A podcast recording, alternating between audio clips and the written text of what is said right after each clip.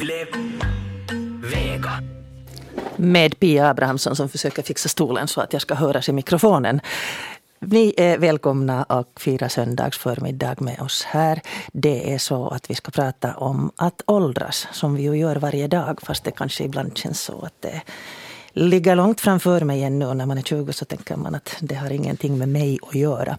Och mina gäster här i studion är författaren Birgitta Boucht. Välkommen. Tack. Hej, hej. Och journalisten, chefredaktören för NyTid, Janne Wass. Välkommen. Tack ska du ha. Jag ringde Janne och frågade att hickar du till nu när jag vill att du ska komma och prata om att åldras. För vi som sitter här i studion, det är alltså Janne, trettiofyra. trettiotre Birgit, faktiskt. trettiotre Jag tror jag sa trettiotre, trettiofyra, att det är, men jag minns aldrig hur gammal jag är. Okej. Okay. Och Birgitta, sjuttiosex. Ja, det stämmer. Och jag är sextio, fyllde milstolpe det här året. Och det här med sextio så var överraskande Um, betydelsefullt för mig, för att då jag kom ihåg min mormor och farmor som sextioåringar, så de var ju himmelens gamla. De var ju åldringar, och jag har nog lite svårt att ännu ta det epitetet på mig. Men vad säger ni? När tycker ni att man blir gammal? Oj. När räknas man som äldre? Det, alltså, det är grymt svårt att svara på det, på det där, för jag, menar, jag tycker att Jag menar, gammal är man väl när man känner sig gammal. Jag menar, det är en, det är en grym, grym kliché, men, men åldern är ju bara, bara ett nummer på det sättet. Men så där om man säger samhället, när börjar, börjar folk räkna en som gamla, så, så, så ofta är det ju i samband med till exempel att man pensionerar sig. Så att säga, man, man går ut från, från arbetslivet och blir pensionär och, och, och precis det. Så att jag stiger ut ur, ur den liksom produktiva samhällsmaskineriet på, på sätt och vis. Ja, jag, jag håller ju med dig om att, att det, är, det är väldigt mycket en individuell fråga. Och att man själv på något sätt bestämmer att nu, nu har jag blivit gammal. Men för mig, så jag har ju glädjen att ha ett yrke där man inte blir pensionerad. Alltså man, man kan fortsätta skriva så länge man orkar och vill och kan och tycker att man har någonting att bidra med som författare. Så att jag egentligen, det låter kanske konstigt, men jag tycker att jag har inte tänkt så mycket på det här.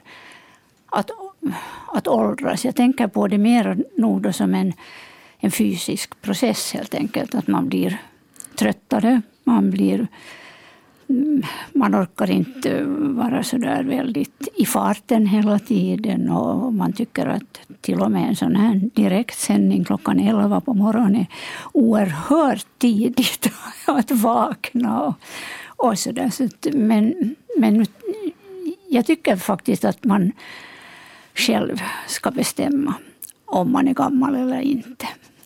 Det är väl både en social, ni var båda inne på det här med att, att, att höra till arbetslivet. Finskan talar om aktiv i västö, vilket jag nog inte alls tycker att man som pensionär stängs ute ur, utan jag tycker ju att de pensionärer jag känner så är minst sagt aktiva. Mm. Men sen just det här som du Birgitta sa om den här kroppsliga processen. Att det, det är, man börjar märka i kroppen. Har du några sådana känningar, Janne? Känner du dig någon gång gammal? Absolut, alltså. Du hade också lite svårt att komma upp i morse. Ja, ja det, var, det var då av, av, av andra, andra orsaker. Själv, Men, eh, jo, alltså, absolut så det här en, så märker jag av det, det fysiska nu när jag är trettiotre, att inte jag, inte jag liksom tjugo mera. Och, och det där har haft krämpor med, med mina vrister och mina knän och, och, och så vidare sånt här, och, och ryggen håller inte på samma sätt som tidigare, och, och den, här, den här typen av, av grejer så liksom till, till den grad att jag märker att jag börjar vara i den åldern att, att jag aktivt måste hålla på och, och, och liksom motionera och röra på mig för att överhuvudtaget hållas, hållas i ett sånt skick att jag, att jag fungerar. Så, så visst så kommer ju, kommer ju också de här fysiska grejerna relativt tidigt in i bilden. Min härliga kollega Heidi Grandelsonk myntade uttrycket mellanchefsjogga. Så, så hon konstaterade att, att det där innebär att man måste jobba på att hålla sig i fysiskt sånt skick att man orkar med en livsstil som man egentligen inte skulle orka med. Är det någonting som du skriver under? Tja. Äh... Joggar du? Tyvärr kan jag inte jogga för mina vrister med motionscyklar. Mm. Så att jo, visst, visst stämmer det på det sättet. Eh, om nu, jag nu lever en, en sån livsstil som jag, som jag inte egentligen skulle, skulle orka med, vet jag inte. Men, men, men det där, ja, visst. Men visst, du måste jobba på att, att behålla orkarna ja. Och smidigheten. Absolut. När kände du, blev det någonsin så att du liksom började in, i vilken ålder? Eller har du redan identifierat dig som äldre?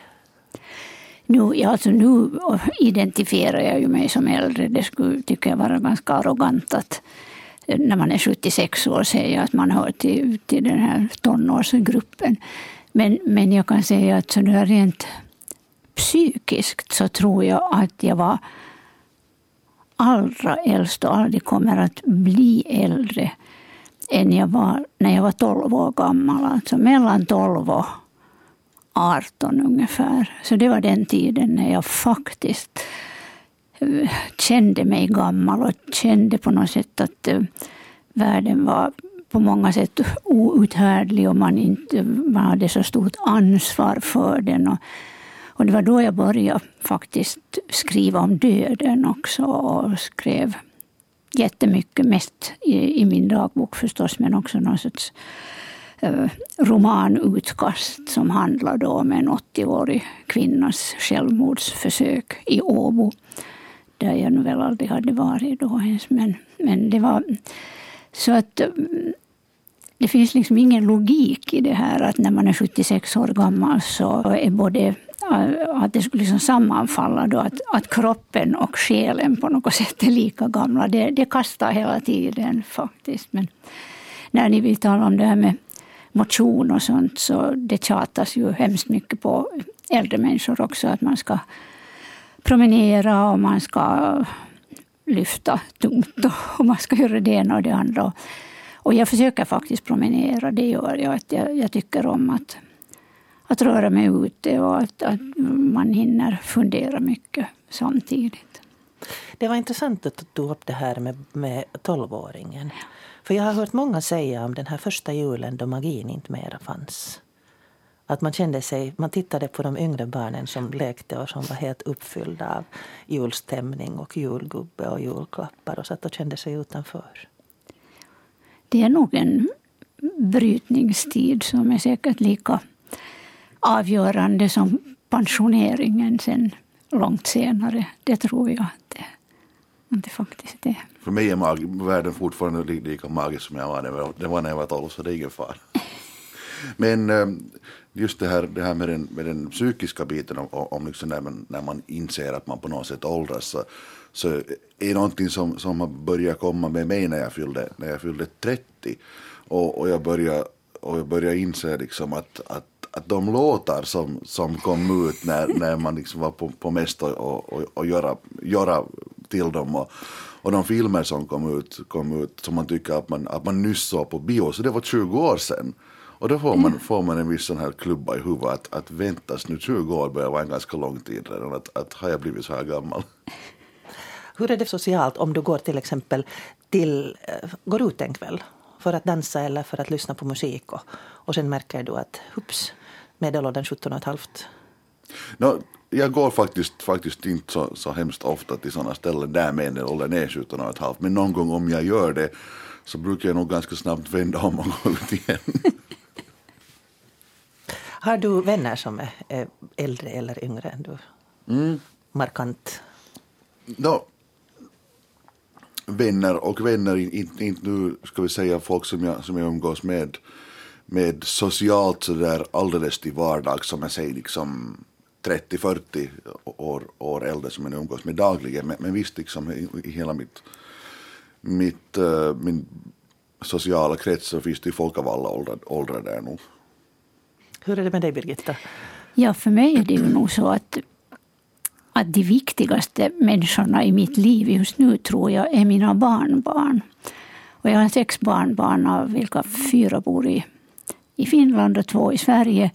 Och dem, jag försöker faktiskt hålla aktiv kontakt med dem för att, att det är på något sätt... Dels får man ju ett hum om hur samhället ser ut.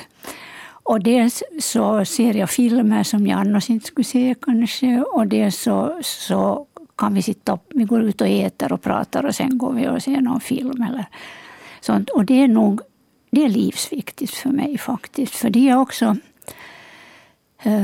det är friare i förhållande till mig än mina döttrar, det tror jag. Alltså det här med, med mamma-barn-relationen, den är ju alltid lite svår. Det, det är alltid någonting som... Eh, alltid någon som känner sig förbisedd eller icke-sedd eller, eller har... Eller, eller han liksom känner att det är för mycket krav på dem. Alltså, och jag tänker ofta nu faktiskt på min egen mamma.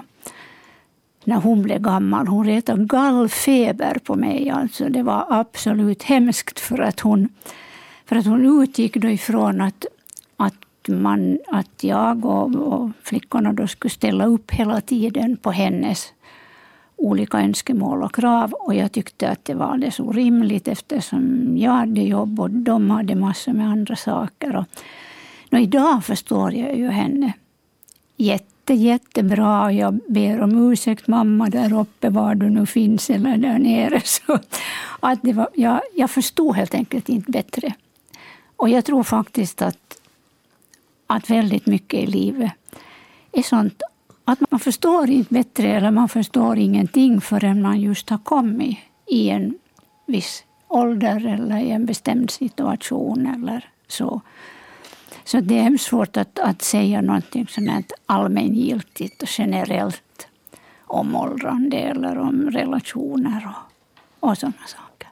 För att anknyta till det här så, så det här, det som ju har fått mig som, som trettio plus att, att, att börja fundera lite mer på det här med åldrande, så det är det att, att jag är nu i den åldern att mina föräldrar börjar få fysiska uh, men av, av åldrande och så vidare, och, och man börjar fundera att, att, att, att hjälper jag till tillräckligt mycket, mm. men de, de bor i, i, i Dalsbruk och jag bor i, i Helsingfors, så jag har ofta till exempel skuldkänslor över att jag inte hinner dit tillräckligt ofta och, och hjälpa till och så vidare, och fast de sällan ber om någonting utan de vill inte besvära mig, men, men det här men, men sen börjar man ju också, också via det fundera på, på sitt eget åldrande och fundera att, att, att hur kommer det att vara för mig om trettio år? Och speciellt sen när man funderar vidare i, i de här samhälleliga banorna, när man ser, ser hur samhället utvecklas. Att, att när jag som för tillfället är, är singel och barnlös, när jag är, är sextio, sjuttio, åttio och om jag börjar vara, vara dålig, äh, finns det någon som tar hand om mig i det här samhället och vera när jag är gammal? Finns det någon åldringsvård? Finns det någon socialvård, finns det några pensioner kvar överhuvudtaget? Oh, det är ju saker och ting som jag, som jag funderar på. Ja, men du, med, allt, med all rätt ska du fundera på det, och, och det ska ju faktiskt alla människor i det här samhället tänka efter. Som alltså sagt, att så vi blir alla gamla. Vi blir, och, och, och vi blir allt fler och fler ja. som blir gamla. Alltså. Vi lever ju mycket längre än, än förr i världen, och, och där tycker jag nog att våra politiker... Alltså direkt vansköter sig. Alltså det... det är så mycket prat om det. Det är många som, som uttrycker farhågor. Vi ska strax höra Peter Fahlund att tala med några Vasabor om deras syn på det här med att åldras. Första frågan som Peter Fahlund ställde var att när räknas man som riktigt gammal, tycker du? Ja, man är väl gammal sen när man känner sig gammal. Ja, det lät ju ganska bra som hon sa. Jag vet inte, kanske sen när man just känner att man är... pensionerad och nöjd med sig själv, vad man nu är. Mm. Det där beror på den vem som tänker på det, att vem är gammal. Är man åtta år så tycker man säkert att den som är trettio är gammal. Mm. Och är man fyrtio så kanske man inte tycker att först en sjuttioåring är gammal. Mm. Det beror på det där. Ja, det är svårt att säga, men om man känner sig gammal kanske, men man, man kan ju, åldern tror jag inte spelar så stor roll, att det är hur man känner sig. Man är ung i själen. Nu kanske efter sjuttiofem mm. börjar det bli lite rynkigt. Hur skulle du vilja ha det som gammal? Oj, jag vill ha det skönt. jag, vill, jag vill vara pensionär och ha mycket tid och få sätta ner all min tid att göra sånt som jag tycker om att göra. Hon tar som alla de bra svaren. Inte vet jag om jag kan säga något nytt. Ja, göra vad man vill. Ha tid och kanske inte just jobba och sånt. Och när du säger göra vad man vill, så vad tror du det här skedet att det kommer att vara? Att vara med familj och vänner. Alltså, det skulle vara så härligt att en människa alltid skulle få vara frisk ända fast i hundra år och så stupar man på skägget och that's it. Att ingen människa vill väl ligga i, i blöjor och, och inte veta av denna världen. Och så. Att det är inte någon, det är inte någon livskvalitet riktigt. Mm. Ja, han har en lugn, lugn pensionärsålder och far i stugan och njuta av livet. Ja, tack. Som idag inte är det någon Svenska klubbens lunch och så vidare. Är det något annat som du funderar på kring, kring det här med att bli över sjuttiofem då, åttio? Nå, det måste ju komma lite krämpor som hör åldern till naturligtvis.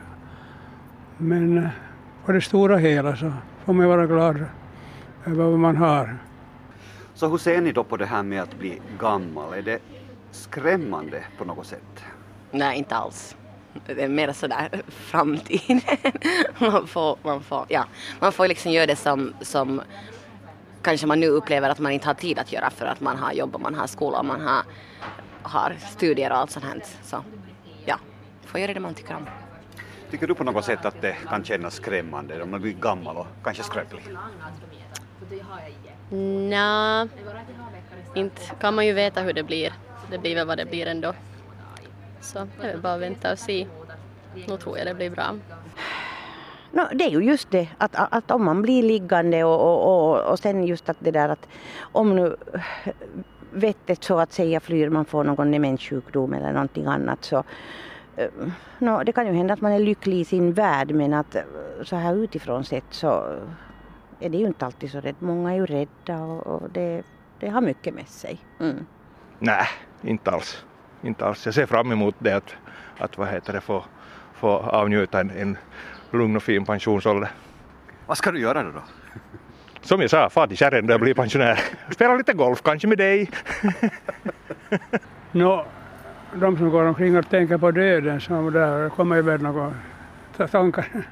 Men jag tror att de flesta så på något sätt se, se, skjuter det åt sidan. Man ser nog mera framåt i andra avseenden.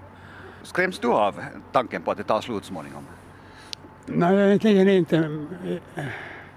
Jag har haft ett sådant kall så jag har sett döden så mycket som helst. Och vad har du varit? Läkare. Så att det, det är liksom, det är inget konstigt med det? Nej, jag tycker inte det på det sättet. Man upplever det, man, det kommer ju när det kommer. Mm. Lederna glesnar, så är det bara. Ändå finns det några fördelar med, och nu ska jag ta dig först, finns det, finns det några fördelar med att åldras? Um, ja, man vet väl kanske lite mera vad man har sig själv, vem man är. Och sen förhoppningsvis ha någon trygghet i livet. Mm. Ja, jag håller nog med. Och sen kanske, kanske sådär att, att man, man lär ju sig hela tiden mera med åren. Så sen när man blir äldre så kanske man inte på något sätt, man kanske inte upprepar sådana misstag man har gjort förut för att man, ja. Man gör inte dem på nytt helt enkelt.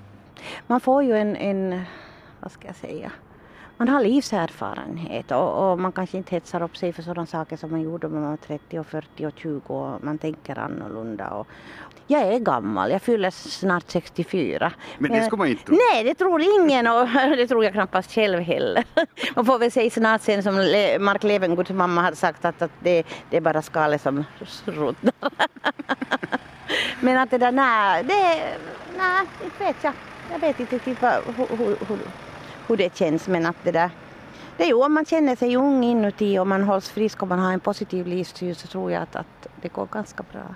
Nå, kanske du blir lite klokare och lite mer erfaren och kan dela, med lite, dela av det med, med, med visdomar åt, åt yngre generationer. Ja, jag vet inte. Man är mest i besvär kan tänka. Nu kör man ju ner igen på platserna på ålderdomshemmen dit man längtar. Så det är sådär då. Ja, inte kan man. För man får gå på sina två ben och ser någorlunda, kan köra bil och så vidare. Följer med händelserna, håller på sport och Vasa I F K. Så då är det väl som det ska vara. Ja. Tycker ni att samhället i stort eventuellt misslyckas med att ta tillvara de äldres kompetens, kunskap och erfarenhet? Det visste jag kanske nog, ja. Det finns nog mycket som, jag vet inte, man är gammal så tänker man att man är omodern och inte hänger med riktigt som, som man borde, fast det nog finns mycket kunskap och sånt man borde ta till sig från de äldre. Mm, no, det där, jag tycker det där man kan, det är svårt att tala om liksom i samhället för att, för att det finns liksom så mycket olika, att det beror ju på att vilken situation man där tänker på, att tar man tillvara den här kunskapen som till exempel, jag menar i en familj så, så där kanske man tar tillvara kunskapen som finns hos mor och farföräldrar. Och samma sak kanske på arbetsplatser, så till en viss del kanske man tar tillvara det som de äldre kan och vet. Så det är svårt att säga sådär i ett så stort perspektiv. Nej, och i synnerhet kvinnor så, så de blir ju nog som ratade i arbetslivet att, att du ska ju vara ung och snygg och tjugofem år och kunna alla språk och du ska inte gifta dig och du ska inte få något barn. Det är så. Mm. Ja, jag kan säga. Kanske, kanske inte. I vissa fall kanske, i vissa fall inte. Nej, egentligen inte om man går en lägre ner på åldersstegen, ska vi säga från sextiofem uppåt, där finns nog mycket potent materialen och, och mycket som helst. Yle Vega. Och där var det Mikael, Jan, Marit, Lotte och Marika som funderade på åldrandets anatomi. Och det var då Peter Fahlund som hade pratat med dem. Här i studion Birgitta Boucht och Janne Wass. Den här bilden av, vi var lite inne före, före den här galluppen på det här med att man skär ner, att våra politiker missköter sig. Men jag funderar lite på media. Vad har ni för bild av att media ger av äldre? Jag tror att jag inte har någon bild alls av det. Alltså, jag, jag, jag, jag följer inte så hemskt noga med faktiskt heller det. Men om man till media alltså räknar böcker också då, eller bokutgivning och sådär, så kommer jag att tänka på en, en bok som Thomas Mikael Bäck och jag redigerade för några år sedan som heter Med ålderns rätt. Och där tjugoett äldre människor då vi talades av oss att, att skriva om sin ålderdom och sina tankar inför ålderdomen. Och det var alltså en bok där, där alla vi frågade med glädje ställde upp och alla hade väldigt personliga åsikter om, om det här. Precis som man märkte i den här tidigare också att, att var och en tänker på sitt sätt och, och några tar det med en klackspark och andra tar det ut med humor och, och, och många funderar alltså riktigt så här på djupet vad det innebär att bli gammal.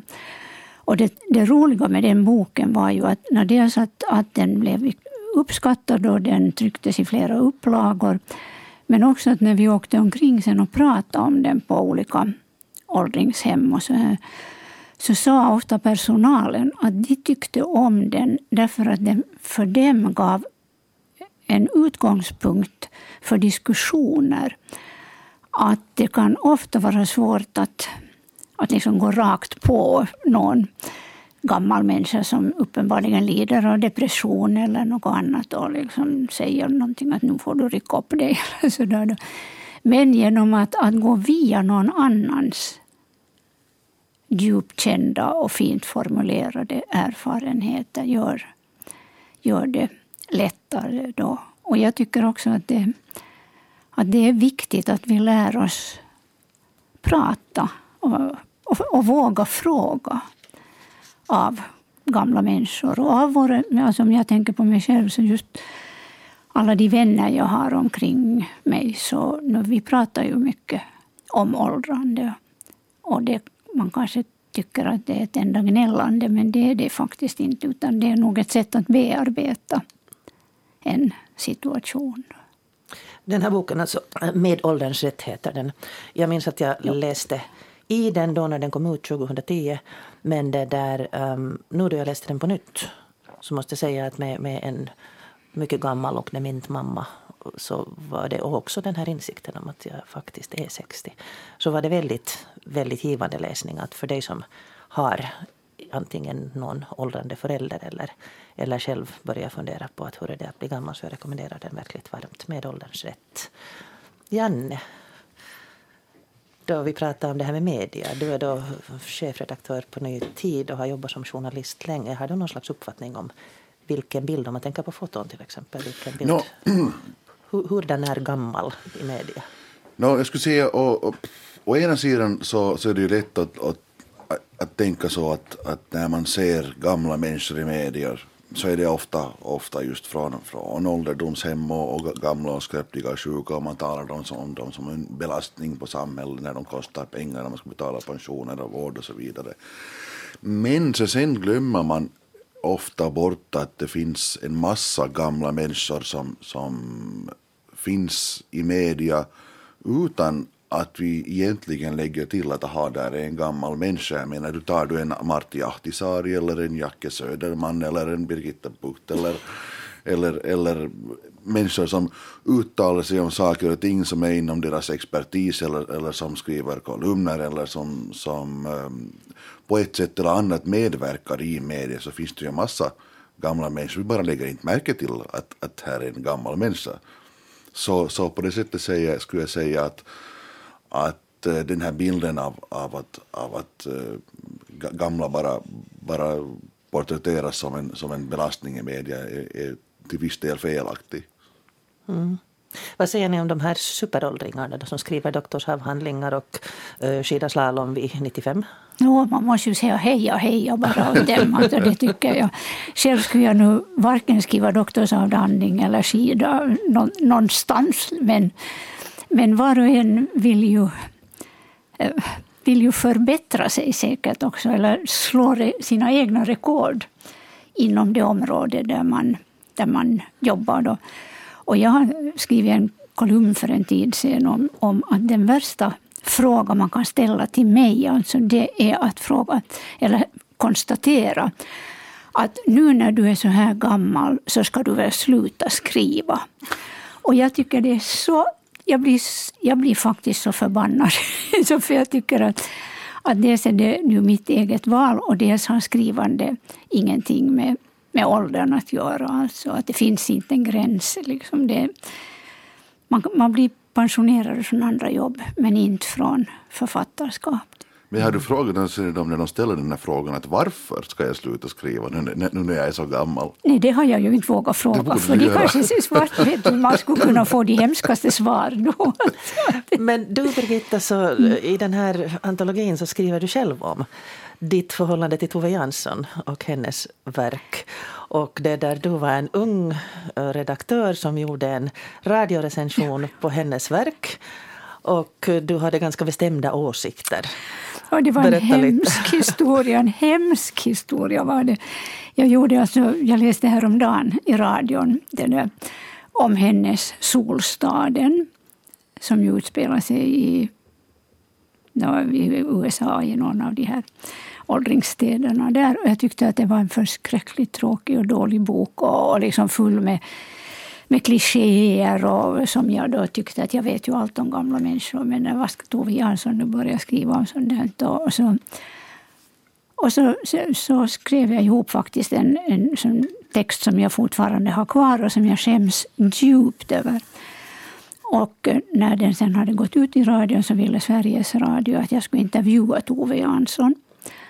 Så jag ringde till henne och det blev dödstyst i telefon när jag sa vem jag var.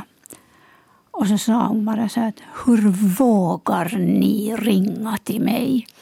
Och jag var ju inte alls förberedd på det, för jag hade inte förstått det här att hon faktiskt hade blivit så ledsen och så illa berörd av min recension. Jag tyckte jag var ju så ung, någonting på tjugo. När jag var lite äldre kanske, kanske jag hade fyllt trettio rent av, men i alla fall en mycket ung människa då som, som sa vad jag tyckte och Och, och sen förklarar hon då att nu kan hon aldrig skriva mer och nu tänker hon inte skriva mer. Och det var, det var verkligen så. Och så hela tiden så upprepar hon det här att ni är för ung för att förstå. Vilket jag ju inte alls förstod då. Men nu inser att hon hade helt rätt i, i det.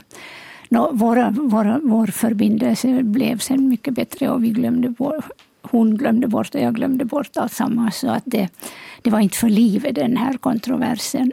Men nu när jag då gav ut en bok, min senaste bok som heter Dånet i ett ensamt öra, så fick den väldigt goda recensioner i de flesta tidningar, utom i en tidning där det just var en det var nu nästan en upprepning av min recension av Tove Jansson. Liksom. För det var just att det var fullt av klichéer och vem skulle nog vara intresserad av det här ungefär. Och, så här.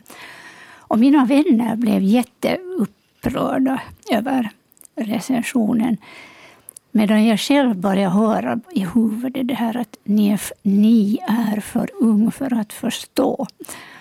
Och, och då, då tänkte jag, men så här är det. Att, att i, viss, i en viss ålder förstår. Men du läste då om den här staden då när du själv var jämngammal med Tove när hon skrev den? Jo, den läste jag ju om och jag läser om den nu med jämna mellanrum faktiskt. För den är, den är briljant. Den är faktiskt briljant.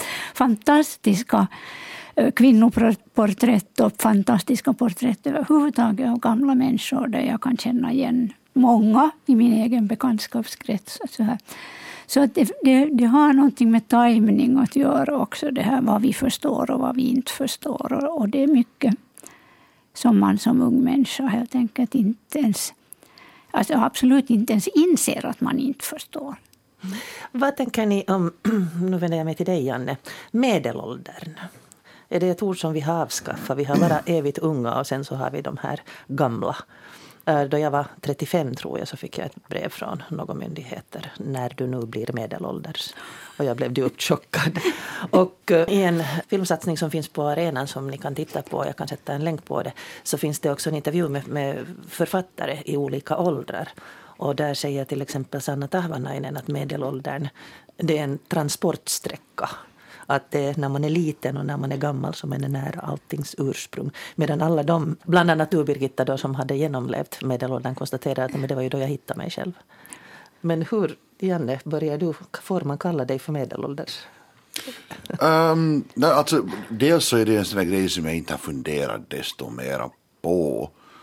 Uh, I och med att på något sätt så har jag, har jag ändå alltid tänkt att, att Att det jag gör, det jag sysslar med, det jag vill göra så formas liksom inte av, av, av vilken ålder jag är i annat än, än vilka fysiska uh, och i något skede psykiska restriktioner det finns på det. Så, så att för mig det, är det egentligen helt, man kan kalla mig för medelålder som, om man vill eller man kan kalla mig för ungvuxen om man vill. Liksom det, det, för mig, det spelar ingen roll. Men, men om man nu ser på ett historiskt perspektiv... Hon håller min stål på att rasa bakåt. no, ja. Men om man nu ser sådär historiskt sett så, så kan man ju nog konstatera att medelåldern har skjutits framåt. Att, eh, om, om man går, går, går till och med... Man behöver inte gå hundra, hundra år tillbaka i, i tiden så har man ju det att, att folk ska, ska gifta sig och, och, och bilda familj relativt tidigt. Jag menar... när du börjar komma över, över tjugo så, så börjar, man, börjar man vara lite gammal för det och, och så vidare. Medan, medan liksom i dagens läge så, så finns det tycker jag ett, ett större utrymme me, mellan så att säga medelålder och, och så ska vi se det där att man ska stadga sig och lugna sig och bilda familj och, och, och så vidare och, och, och det här... De här som vi idag kallar, kanske kallar just unga vuxna som, som inte klassar sig som, som medelålders utan är någon sorts sån här övergångsfas mellan ungdomen och, och, och ska vi säga det, det stadgade vuxenlivet. Man har talat om att sextio är det nya fyrtio och åttio är det nya sextio. Och när man tittar på gamla bilder med, med människor i, i olika åldrar så ser det ju nog ut som om man skulle ha blivit gammal mycket, mycket tidigare. Det var guldklockan vid pensionen och sen var det gångstolen. Men det var ju säkert så. Det var, nu måste ju medelåldern har, har stigit väldigt mycket bland gamla människor. Och jag menar för att våra livsbetingelser är bättre nu än, än de var för tjugo, trettio, fyrtio år sedan.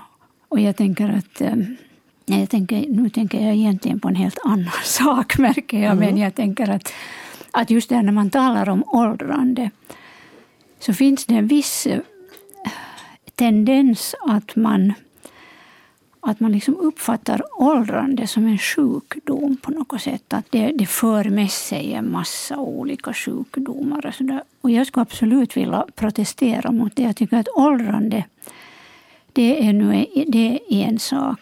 Och sjukdomar är absolut en annan sak. Och det är viktigt att vi inte blandar ihop det. För att man ofta nu Jag märkte själv alltså att när jag har sagt så här att, att, jag, att jag är så vansinnigt trött, att, att vad kan det bero på? Och så, men det är för att bli gammal, det är, när man åldras så då blir man trött och så här. Och så här höll det på i flera år och jag var vansinnigt trött.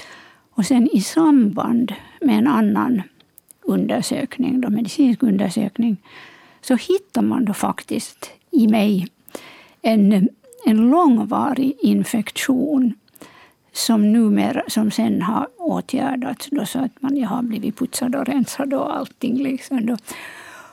Och den har funnits där hela tiden, men eftersom ingen har tagit på allvar det här att jag säger att jag är, är så trött, så har heller ingenting gjort. Så det här var en slump att jag då blev sen diagnostiserad med det här. Så att jag tycker att man måste, man får inte räkna med att, att åldrande i sig skulle vara en, en upptrappad sjukdomshistoria.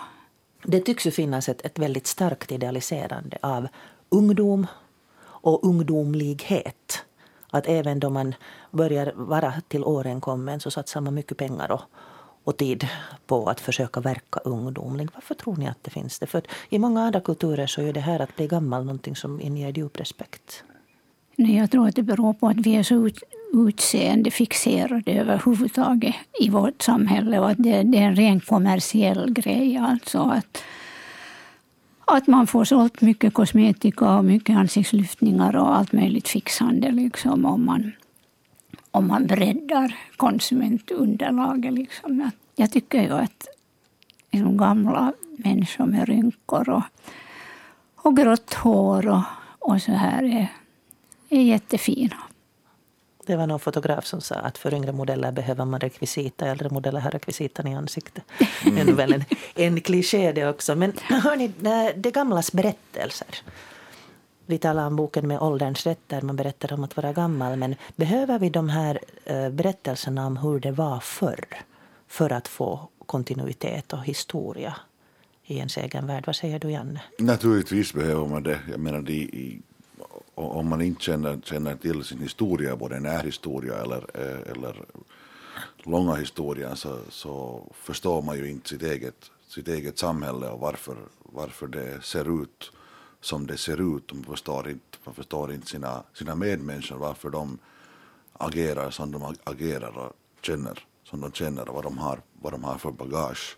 Så det här är ju oerhört viktigt att, att de här berättelserna finns kvar och, och att folk faktiskt tar del av dem och, och försöker lära sig av dem. Du håller med? Ja, jag håller med. Jag kommer att tänka på att åtminstone förr så, så fick ju barnen i skolan så uppgifter att, att intervjua sina mormödrar och farmödrar och, och hur var det, hur gick det till i skolorna då och så där. Och det var ju jätte, det var ju spännande att både, för jag blev intervjuad också av mina barnbarn och jag tänkte att oj vad roligt att, att liksom själv minnas på nytt i de här sakerna. Och de tyckte ju det var mycket underliga saker, men, men, men bra också. Så att jag, jag håller helt med Janne att, att det här är, inte kan man leva i, en så, i ett så ohistoriskt nu att man ingenting vet om hur det var förr. Mm, jag gjorde en gång en intervju med uh, Ann-Sofie Storbacka. Hon talade om att hon redan nu börjar öva sig i att bli en mild åldring. Tror ni man kan öva? Vi har ju de här sura gamla gubben-klichéerna och, och den här man bara berättar om sina sjukdomar. Och jag hörde Barbara Winkelman säga om det att hon tillåter sig inte att vara gammal. Att hon, hon var över åttio då och att hon vaktar på sig själv så att hon inte ska verka otrevlig och bli en börda för de närmaste att måste släpa med. Och väldigt lätt tar åt sig att är jag besvärlig när jag har svårt att gå. Jag tycker nog att man får vara ganska arg. Jag tycker att det behövs lite sånt här också. Att det, jag menar, mild åldring, det, det, det låter åtminstone i mina öron väldigt onödigt att öva upp sig till det. Utan tvärtom så, så behöver ju alla människor i, våra samhälle, i vårt samhälle alltså lära sig att uttrycka både det man är glad och nöjd med och det som man absolut opponerar sig mot. Och, och jag menar, när jag träffar mina vänner då i, i min ålder så, så vi är så arga, så arga och vi tycker det är jättebra att vara arga. För det är också en, det är både en politisk kraft och en, det sätter blodomloppet i, i rörelse och, och allting. Så att um, framför mera um, ilska i samhället. Och ska man klara av sen då man är äldre att ta order från någon som är tjugo år yngre i arbetslivet? Nej, inte här ser jag nu varför, varför uh, åldern ska vara, ska vara ett, ett på något sätt markör för, för arbetsplatshierarki och så vidare. Att, att det där, men att det, det är klart att, att yngre bör ju nog till viss del lyssna på, på äldre människor som har en, har en erfarenhet i, i ett jobb och, och lära sig, lära sig av dem. Och äldre människor har jättestor hjälp av yngre människor just när det gäller teknik och olika mobiler och datorer och sånt. Att, att där, där möts ju verkligen generationerna och då lite ombytta roller. Vem som är lärare och vem som är elev. Mm. Och det är bra att man får vara elev också fast man är sjuttiosex år gammal och inte fattar så mycket av det. No, hur ser ni på utvecklingen framåt? Hur, hur tror ni? Det talas om möjlighet för eutanasi, det talas om jättestor rädsla för att bli ett paket insvept i blöjor. Att ha en osäkerhet om att man bara är till belastning, man bara kostar och är besvärlig. Tror ni, du var inne Birgitta på att politikerna sköter sin sak fel. Borde det finnas mera äldre i politiken? Jag tycker nog att det borde finnas ett äldresråd alltså, som skulle vara tillsatt just med tanke på det att Att, att ta fram då de äldres synpunkter. Och för att, att jag, jag tror ju inte riktigt att, att politikerna är, är liksom aggressivt inställda till äldre människor. Men de är faktiskt också för unga för att förstå. Det är liksom det här Tove Janssons syndromet då. Alltså att, att de är för unga och de känner inte till och det sen...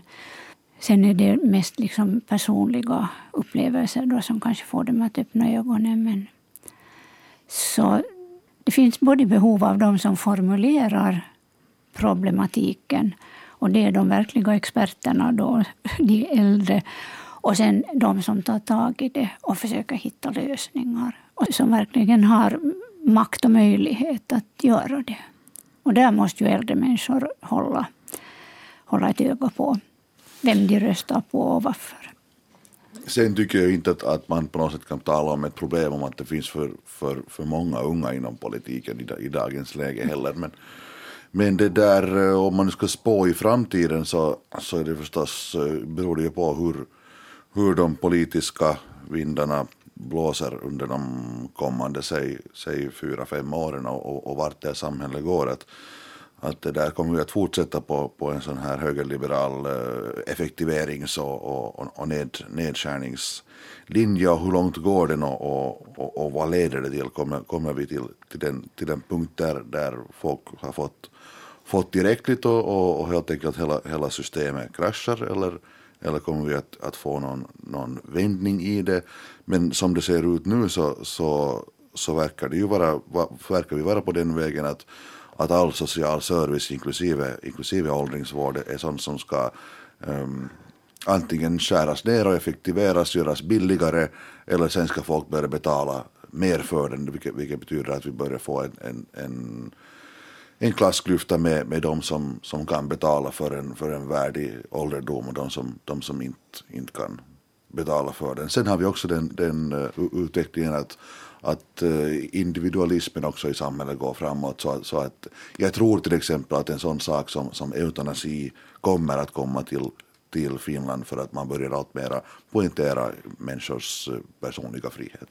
Så vi ska strida mot ättestupan? Det ska vi göra och vi ska akta oss för det här orwellska språket. Jag tänker när du sa just att, att saker och ting ska effektiveras. Det, ja, man undrar verkligen vad det innebär. Det, så... Gud bevara oss för att vara alltid så effektiva. Kanske man, då man blir äldre får lugna ner sig och mer börja tänka på djup och tillvarons mening. Tack Birgitta Boucht och Janne Wass för att ni var här. Det här är en diskussion som kommer att fortsätta i, för allas del att fundera på hur är det att bli gammal.